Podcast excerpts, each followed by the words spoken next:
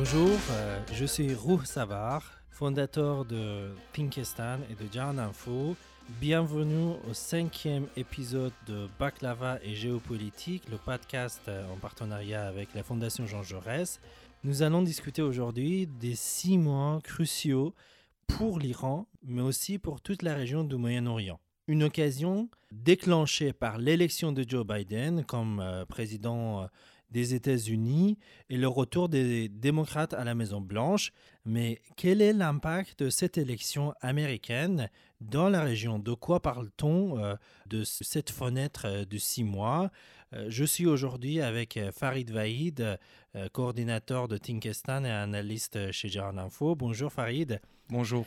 Tu as parlé dans un interview avec la Fondation Jean Jaurès d'une fenêtre de six mois. C'était la base d'une note qu'on a publiée sur Tinkestan au sujet de l'impact des élections américaines à la prochaine élection euh, présidentielle en Iran. Est-ce que tu peux euh, nous dire euh, quelques mots sur ce sujet? Oui, alors comme tu sais, les élections présidentielles aux États-Unis sont d'une importance cruciale pour les Iraniens. après plusieurs années d'efforts diplomatiques et de négociations en 2015, le 14 juillet 2015, les Iraniens avec les grandes puissances du monde, le, groupe P5 plus 1. Ils ont réussi à trouver un accord après environ une décennie de négociations sur euh, le dossier nucléaire iranien. C'était le fruit vraiment d'une grande diplomatie menée par, euh, par toutes les parties. Mais malheureusement, avec l'élection de Donald Trump et la stratégie de pression maximale de, l'administration Trump, euh, l'Iran se trouve aujourd'hui malheureusement dans une situation délicate, économiquement, politiquement et diplomatiquement. Et c'est pour ça que la victoire de Joe Biden est une opportunité pour les Iraniens, mais aussi pour les États-Unis et les autres pays du monde pour essayer de, retrouver un, équilibre, un accord sur, euh, sur le dossier nucléaire iranien. Et moi, je parle d'une fenêtre parce qu'en fait, c'est très important de prendre en considération que qu'entre le 20 janvier 2021, c'est-à-dire la date de prise de fonction de Joe Biden, la date où il sera effectivement le président des États-Unis, jusqu'au 18 juin 2021, la date de la prochaine élection présidentielle en Iran. Il y a six mois. Nous avons six mois pour euh, essayer de, profiter de, cette nouvelle dynamique et donner de l'espoir aux Iraniens, parce que ce qui est très important, c'est d'avoir un président réformiste en Iran au même moment qu'on a un président démocrate aux États-Unis. Et je pense que tu es bien placé pour expliquer pourquoi cette, euh, c'est un sujet important, cette synchronisation finalement entre un président démocrate aux États-Unis et un président iranien réformiste, ce qui arrivait rarement, à part euh, le deuxième mandat d'Obama avec euh, le premier mandat de Rouhani. Mais sinon, tu peux nous expliquer que dans l'histoire, la plupart des temps, ce n'était pas le cas et les présidents réformistes iraniens se retrouvaient en face d'un président républicain aux États-Unis. Euh, oui, tout à fait. Comme tu as mentionné, normalement, il n'y avait pas une synchronisation des réformistes en Iran et les démocrates euh, aux États-Unis. Les réformistes aujourd'hui en Iran, il faut euh, rappeler que ils étaient les jeunes étudiants révolutionnaires au moment de la révolution. C'était eux à l'initiative de l'occupation de l'ambassade des États-Unis et ensuite le prise d'otage des diplomates américains pendant 444 jours. Euh, jusqu'à, euh, ben, en fait, c'est l'événement qui a, causé la, défaite euh, de, Carter, Jimmy Carter, le président démocrate américain, qui était populaire aux États-Unis, mais, qui n'a pas pu surmonter cette humiliation nationale causée par cette prise d'otage. Et, il a perdu l'élection à Donald Reagan. Et juste, et juste quelques jours après euh, euh, sa défaite, les Iraniens ont euh, libéré les, les otages. Et ensuite, bah, Donald Reagan, on connaît son histoire. Il a, il a mené une politique très dure contre l'Iran, mais pas que contre l'Iran. C'était son style. ensuite, et les réformistes, en fait, les jeunes révolutionnaires euh, sont devenus des réformistes euh, de, de, la République islamique. Après la mort de, de, de euh, le guide fondateur de la révolution, de la République islamique. Ils ont créé un autre front politique. En 1997, euh, avec euh, la victoire de, Mohammad Khatami, le président euh, réformiste, le candidat réformiste à l'époque, qui est devenu le président, ce front a officialisé son émergence, mais c'était la fin, ça a coïncidé avec grosso modo la fin du mandat de Bill Clinton aux États-Unis et l'arrivée au pouvoir de George W. Bush, euh, euh, le fils, l'événement, la, tragédie du 11 septembre, et puis on connaît la suite. Bush met euh, l'Iran dans la liste de l'axe du mal, et encore, on, tombe dans un cercle de, relations très très vicieux entre l'Iran et les États-Unis, malgré la volonté du président Khatami euh, en Iran, le président réformiste. Et, ensuite, euh, en fait, c'est la première euh, initiative prise par les, Iraniens et les Européens pour parler sur le dossier nucléaire iranien. Mais en fait, cet échec de relations, de prise de relations avec, les, avec ce qu'on peut dire le camp des Occidentaux, cause l'arrivée du pouvoir de un candidat ultra euh, populiste euh, anti-occidental, euh, Mahmoud Ahmadinejad, qui coïncide avec l'arrivée au pouvoir de Barack Obama. Et malgré quelques, échanges, quelques échanges de lettres entre les dirigeants américains bah, d'Obama, de, de, la Maison Blanche, et les dirigeants iraniens, probablement l'Ayatollah Khamenei, le guide suprême, il ne se passe rien parce qu'il y avait cette, en fait, euh, moment entre euh, Ahmadinejad et Ouama. Ça n'a pas marché. Et, puis, il y a euh, Hassan Rouhani, ancien conservateur qui se rapproche des, réformistes, qui, se rallie avec des réformistes. Les réformistes le soutiennent. Il gagne les élections avec ce, programme de, de négociation diplomatique et, puis euh, éventuellement les retombées économiques, ça marche. Il gagne dès le premier tour euh, les élections présidentielles euh, en 2013 et, qui coïncide son premier mandat avec la fin du mandat de, de Barack Obama, mais quand même pendant ces trois années, les choses avancent très vite ils arrivent les deux côtés à négocier avec la médiation plutôt des Européens. Euh, de négocier, de, signer l'accord nucléaire. Mais euh, hélas, euh, l'arrivée de pouvoir de Donald Trump et, la sortie unilatérale des États-Unis de l'accord nucléaire bah, qui cause l'échec de, l'accord. Et on retombe dans un, cercle de méfiance entre les deux pays. Euh, et, donc aujourd'hui, en fait, cette défaite, en fait, le fait qu'il n'y aura pas deux, euh, deux mandats pour euh, un, président américain, c'est-à-dire le défaite dès, ce premier mandat de Trump, ouvre une opportunité d'une éventuelle synchronisation d'un président iranien réformiste et un président américain démocrate qui peuvent qui pourront euh, négocier euh, et développer les relations de, avec, euh, avec un discours diplomatique que idéologique, ce qui n'est pas le cas de ni des, des, républicains aux États-Unis, au moins pour le moment, ni des, la plupart des, des conservateurs en Iran. Mais, et là, en fait, on connaît voilà l'historique, mais la question, c'est que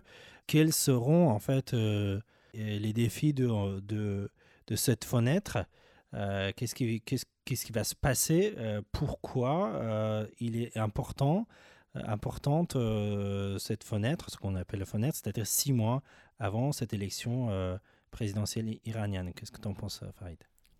Comme tu as dit, ça peut être très intéressant d'avoir un président réformiste en Iran, un président démocrate aux États-Unis pour toutes les raisons que, que, tu viens de mentionner. En revanche, comme tu as dit, le président Rouhani, il a été élu sur la promesse de négociation avec les Occidentaux et de trouver un accord qui va donner des résultats économiques à l'intérieur du pays. Malheureusement, c'était le cas. L'Iran avait connu une croissance économique importante après la signature de l'accord nucléaire. On peut dire qu'économiquement, on était sur une bonne voie, mais avec l'élection de Trump et la stratégie de pression maximale, aujourd'hui, la situation économique en Iran est assez catastrophique. En plus, il y a eu la crise du Covid-19 qui a encore plus amplifié la, crise économique. En fait, tout l'enjeu, le premier défi pour, que, pour une éventuelle victoire des réformistes en Iran, c'est d'abord de redonner de l'espoir aux Iraniens.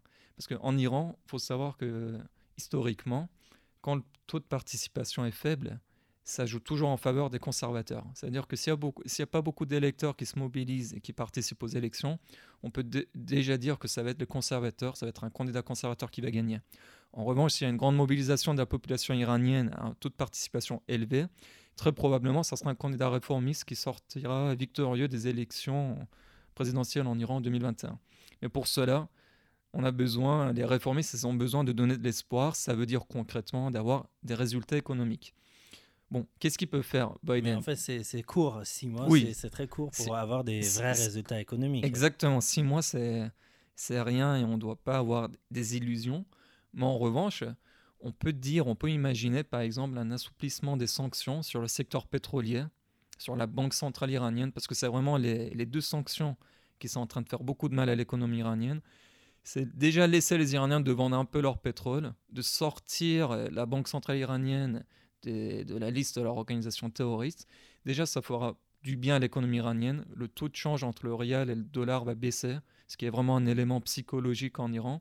Et même si c'est très compliqué de revenir euh, en 2015, et c'est intéressant de dire que Mohamed Javad Zarif, le ministre des Affaires étrangères iranien, il a annoncé lors d'un entretien au ministère des Affaires étrangères que Biden, avec trois executive orders, il peut revenir à la situation de 2015. Après, si cette volonté existe aux États-Unis ou non, c'est un autre sujet. Et c'est vrai que six mois, c'est court. En plus, les, les démocrates, pour l'instant, ils n'ont pas la majorité au Sénat, ce qui peut être problématique plus tard. Mais ils ont quand même des leviers pour euh, aider, entre guillemets, les Iraniens à avoir des résultats économiques à court terme. Mais ce n'est pas le seul défi. Il y a aussi le comportement des, conservateurs proches du guide et des gardiens de la révolution qui comptent aussi en Iran et qu'on doit observer et analyser attentivement. Parce que eux aussi, ils ont, je pense, cette même analyse, sauf qu'ils ont envie de gagner eux-mêmes les élections pour pouvoir négocier eux-mêmes un nouvel accord qui leur donnera du crédit à l'intérieur du pays je pense que tu peux développer ce sujet-là aussi. Ça, c'est un élément, euh, c'est un élément nouveau, c'est-à-dire. Euh, Exactement. On, on, considère que cette fois-ci, les euh, les conservateurs ont envie de mener ces, ces négociations mmh. eux-mêmes, ce qui n'était pas le cas avant. Avant, c'était un tabou en Iran de négocier avec les Américains. Même Zarif, quand il a serré la main de John Kerry, c'était c'était un événement, c'était hmm. quelque chose de voir euh, ces deux ministres. Exactement, les conservateurs, ils n'étaient pas du tout contents. Mais c'est très intéressant de voir qu'aujourd'hui, même les... Il y a toujours des ultra-conservateurs qui sont dans une bataille idéologique, mais la plupart des conservateurs iraniens, ils disent pas qu'il faut pas négocier avec les Américains. Ils disent que non, Zarif et les réformistes, ils ont été naïfs. Cette fois-ci, c'est à nous de négocier parce que nous, on va négocier correctement. On va avoir un accord juste et honnête pour le peuple iranien. Mais c'est très important de souligner que donc les, conservateurs, ils veulent gagner les élections pour négocier eux-mêmes, parce que finalement, la situation économique en Iran, elle est telle que c'est impossible de dire qu'on ne va pas négocier avec les Américains. Mais je pense que c'est très intéressant, et je pense que tu es d'accord avec moi aussi, que ce discours a changé au, au, fil des années, et les conservateurs, ils sont devenus de plus en plus pragmatiques sur la réalité des négociations avec les Américains. Je, me souviens très bien qu'il y a 20 ans, euh, un, institut de sondage privé en Iran, euh, et oui, ça existe en fait, euh, il y en a même beaucoup, qui a eu l'idée de mener une enquête sur l'opinion publique et, et voir bah, quelle est la tendance des Iraniennes, des Iraniens par rapport à une éventuelle prise de relation avec des Américaines. Et déjà, il y a 20 ans, largement beaucoup des, Iraniens, il était euh, favorable d'une prise de reprise de relation avec des, États-Unis, mais euh, égal à égal. Mais ne serait-ce que mener cette enquête, mais plutôt en fait, parce que les enquêtes se, se fait beaucoup en Iran, mais publier les résultats dans les médias et la, les presse, la presse, a causé l'arrestation et même quelque temps de prison pour euh, les, en fait, les dirigeants de cet euh, institut euh, de sondage, dont un était, Abbas Abdi, était l'un des leaders de, de prise d'otages de, de, l'ambassade américaine juste après la Révolution. Et donc, en fait, cette, ce changement, c'est-à-dire là, le fait que tu viens de dire que euh, le site Farce News, euh, qui est, qui est, qui, est l'agence de presse des gardiens de la Révolution, euh, clairement, par des conditions de négocier avec les États-Unis pour que ça soit bénéfique pour le peuple iranien, c'est une évolution majeure. Oui, tout à fait. parce que c'est oui, du jamais vu après la Révolution. Oui, il faut dire que Force News, c'est une agence de presse, comme tu as dit, proche des gardiens de la Révolution, qui, ont, qui sont, ils sont vraiment très conservateurs sur le sujet interne, sur le sujet extérieur aussi. Et même eux, comme tu as dit, ils disent pas qu'il faut pas négocier, mais ils disent que, d'accord, les Américains, ils doivent non seulement revenir à l'accord nucléaire, mais ils doivent revenir à la situation de 2015. Ça veut dire toutes les nouvelles sanctions de Trump, parce que toutes les nouvelles sanctions de Trump ne sont pas juste en lien avec le dossier nucléaire. Et eux, ils mettent cette condition que Biden, il doit, avec des, des executive orders, annuler toutes ces nouvelles sanctions. Mais ils, donnent, ils mettent une condition pour négocier avec les Américains, ce qui reste très intéressant. En plus, je pense que tu as dit quelque chose de très intéressant à propos du sondage. Tu as dit que les Iraniens, étaient d'accord pour une éventuelle reprise des, relations ou de négociations avec les Américains d'égal à égal. Et ça, c'est très intéressant pour comprendre aussi pourquoi ça n'a pas marché et ça n'aurait jamais marché avec Trump parce que l'administration Trump, ils n'étaient pas dans une logique euh, respectueuse. Euh, ils étaient dans une logique d'humiliation, de, montrer leur puissance. Ce qui n'est pas le cas avec Joe Biden. Je pense qu'avec Biden, les Iraniens, ils ont une occasion de réellement discuter ensemble, même si les Américains, c'est pas les amis des Iraniens, mais il y a une opportunité aujourd'hui pour les Américains et les Iraniens de négocier. Ça serait très dommage de, de perdre cette occasion. Du coup, là, il y a une question. Euh, c'est-à-dire, euh, là, on déduit que même les conservateurs sont favorables à, une négociation. On sait que pour euh, que les réformistes arrivent au pouvoir, on a besoin de retombées économiques, ou alors au moins avoir cette perspective, mais de manière concrète. Et donc, pourquoi aider euh, les réformistes euh, à, gagner les élections? On attend pour que les, conservateurs euh, arrivent au pouvoir et on négocie avec un président conservateur. Donc, est-ce que ça change? Un président réformiste, un président conservateur Et donc, si on peut négocier, pourquoi pas négocier avec un conservateur Pourquoi on est des réformistes? C'est une très bonne question. D'ailleurs, il y a il y a des analystes maintenant qui disent que ça serait mieux de négocier avec un président conservateur proche du guide et des gardiens, ou même issu directement des gardiens, parce que comme ça on sait on parle avec qui, ça vient du même courant politique et tout est clair, et c'est plus simple de négocier avec un président conservateur. C'est une hypothèse. Mais je pense que ça me paraît très risqué, parce qu'on doit savoir aussi du côté occidental, européen, américain, avec qui on préfère négocier, avec qui on pense qu'on pourra négocier plus facilement et obtenir des résultats plus facilement. Moi, j'ai souvent entendu dire qu'en Iran, de toute façon, il y a le guide de la révolution et que les présidents ils n'ont pas beaucoup d'importance. Mais je pense qu'on est tous d'accord qu'il y a eu une différence fondamentale entre les politiques étrangères de Rouhani et de son ministre Zarif et les politiques étrangères d'Ahmadinejad et de son ministre euh, Motaki. Tu te souviens très bien, la différence était énorme. Ou Lili aujourd'hui qui se positionne comme un éventuel candidat à la présidentielle, il a déjà été candidat, il a perdu. Face à Rouhani. Exactement. Qui était avant le responsable des négociations du côté iranien. Qui n'a pas marché. Que ça n'a pas euh, marché. Sous Ahmadinejad, il était responsable des négociations et ça n'a pas marché. Exactement. Et c'est vrai que les conservateurs aujourd'hui, ils disent pas qu'on ne veut pas négocier. Mais ça ne veut pas dire qu'ils sont dans une démarche euh, diplomatique efficace et utile. Ils ont quand même une vision très idéologique du monde. Ils ont leur propre mode de fonctionnement.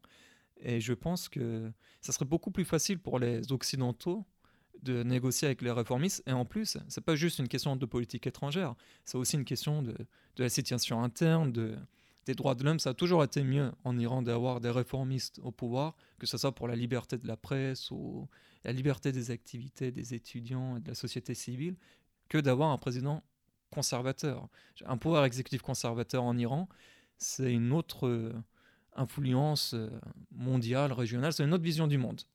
du coup, ce n'est pas une opinion, c'est un fait que sous euh, un président réformiste, on a une autre approche de, la diplomatie iranienne qu'un président conservateur. Et, on voit en fait concrètement les, différences et on peut mesurer même les conséquences, notamment depuis 30 ans, depuis euh, bah, l'arrivée euh, au pouvoir de, du guide euh, de, de, la République islamique, l'ayatollah Ali Khamenei, qui laisse, et, et, c'est pas en fait même personnel à, mon sens, c'est la structure de la République islamique qui donne une légitimité en ce qui concerne la diplomatie au président et qu'on on voit que concrètement chaque président impose sa vision de, des relations internationales aux institutions euh, euh, de la République islamique. Oui, tout à fait. D'ailleurs, j'avais lu dans un article qui était euh, très intéressant aussi sur, sur IRNA, qui est l'agence de presse de la République islamique proche du gouvernement, qui disait que peut-être que sur la région, les gardiens de la révolution, ils ont, ils, ont le dernier mot dans la région, c'est-à-dire le Moyen-Orient, en Irak, en Syrie, au Yémen, dans, dans les autres pays. Mais c'est sûr que en ce qui concerne les politiques étrangères de l'Iran en Europe, en Amérique, ou en Asie, ou en Amérique latine, le ministère joue un rôle très important. Avoir un ministre réformiste comme Zarif, c'est très différent d'un ministre conservateur euh, comme un éventuel euh, Jalili ou quelqu'un de, ce, de cette pensée politique-là. Mmh. Donc en fait, que, quel serait le rôle euh, des Européens euh, dans cette affaire, euh, vu qu'on sait que la réelle négociation, c'est entre euh, l'Iran et les États-Unis. C'est le moment où Hassan Rouhani a pu bah, changer les dons en, négociant avec, directement avec les Américains qu'on a vu le, vrai changement. Oui. Donc quel est le rôle des, des Européens? D'abord, il faut dire que les Iraniens, ils ont été assez déçus par le bilan et le, la réaction et le comportement des Européens depuis la prise de fonction de Trump. Je pense que tu pourras nous dire un mot euh, sur ce sujet. Aujourd'hui, les Européens ils peuvent aider à faciliter cette reprise de négociation entre les Iraniens et les Américains. Ils peuvent créer un, terrain, une plateforme d'entente entre les Iraniens et les Américains parce que les négociations ne vont pas se faire, euh, très probablement, ils vont pas se faire à Téhéran ou à Washington. La dernière fois, c'était à Vienne, cette fois-ci aussi, très probablement, ça sera en Europe. Et c'est ici que les Européens, les Français d'ailleurs aussi, peuvent euh, jouer un rôle important d'aider les deux côtés, les diplomates iraniens et les diplomates américains, à reprendre les négociations, à, trouver un accord. Et après, de toute façon, un éventuel accord entre les Iraniens et les, Américains sera bénéfique pour les Européens aussi. Ça leur donnera une nouvelle fois accès à un énorme marché, le marché iranien. Ceci étant dit, tu as tout à fait raison que Aujourd'hui, pour les Iraniens, que ce soit pour les responsables politiques, diplomatiques ou même pour la population, le monde, c'est stratégiquement parlant. C'est les États-Unis, la Russie et la Chine. Et. Ils comptent plus vraiment dans leur, euh, dans, leur, dans leur équation les Européens. Et ça, ça à cause aussi du, du bilan européen, comme la création de l'Instex qui était, qui n'a pas servi à grand chose. Je pense que tu peux nous expliquer un peu plus sur cette déception. Oui, bien sûr. En fait, vraiment le rôle. Euh, il y avait un grand espoir par rapport des Européens. Je pense que même il y avait beaucoup plus d'espoir sur la diplomatie européenne en Iran, en Iran qu'en Europe. Et, cet espoir euh, est euh, transformé en une désillusion. Euh, une déception euh, générale, et même parfois euh, un colère entre, contre quelqu'un à qui, sur qui on comptait et que finalement on, s'est rendu compte qu'en fait non, ça servait, ça servait, il, servait pas cette, servait pas cette personne à grand chose, ou alors moi je me souviens dans une réunion off d'ambassadeurs iraniens avec des journalistes on est tellement déçus euh, des Européens et surtout des Français. Et là, enfin, c'était vraiment. Euh, euh, tu parles de l'ambassadeur d'Iran à Paris. l'ambassade d'Iran à, Paris, que on a demandé de changer des Peugeot de l'ambassade avec des Volvo suédois. Et, et que, en fait, ça montre l'état d'esprit des Iraniens. Et ce n'est pas, en fait, ce n'est pas seulement auprès des dirigeants de, de la République islamique, mais beaucoup, en fait, toute la population. On, se souvient le soir euh, de, de, la mm, signature de l'accord nucléaire, il y avait une fête nationale. C'est comme quand, quand, quand, la France a gagné le Coupe du Monde où les gens ont sorti dans la rue, c'était exactement la même chose en Iran. Et dans quasiment toutes les villes, c'était un, grand espoir qui a tourné à une, déception.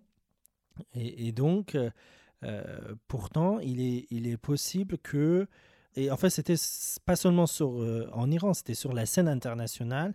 Il y avait une décrédibilisation de la diplomatie européenne, cet échec. Et, le fait que la sortie unilatérale des États-Unis a mis l'Europe dans une impasse, et qu'on n'a pas pu réagir, euh, c'était euh, une humiliation pour l'Europe aussi, pour la diplomatie européenne. Pour la souveraineté euh, européenne. Aussi. Et, et, donc, je pense que c'est une opportunité pour les Européens pour retrouver leur, leur rôle, cette fois-ci beaucoup mieux mesuré, c'est-à-dire chacun à sa place.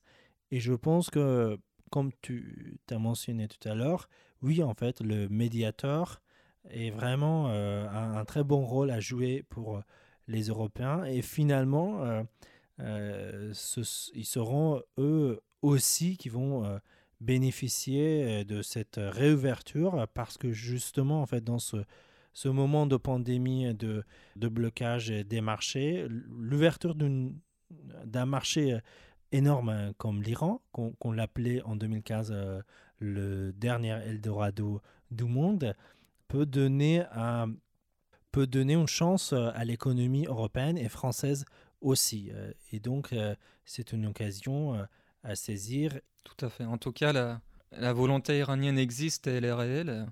Il y a encore quelques jours, le président Rouhani a dit qu'on doit saisir toutes les opportunités pour assouplir les sanctions sur le peuple iranien.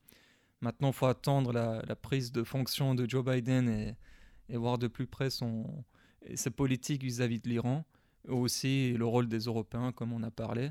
Mais je pense vraiment que on a six mois qui sont très importants pour euh, le peuple iranien, mais aussi pour la stabilité de la région du Moyen-Orient et le monde, parce que finalement, un Moyen-Orient instable, c'est un problème pour le monde entier.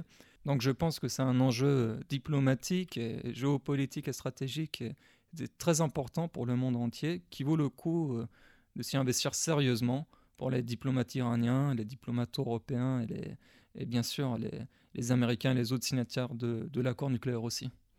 Merci beaucoup, on s'arrête là. On se donne rendez-vous euh, dans pas longtemps. On peut éventuellement euh, parler des, des, éventuels candidats. Euh, c'est encore très tôt. Merci d'avoir écouté notre podcast, le baklava et la géopolitique. N'hésitez pas à partager, à diffuser euh, l'émission sur vos réseaux sociaux. Prenez soin de vous. À très bientôt.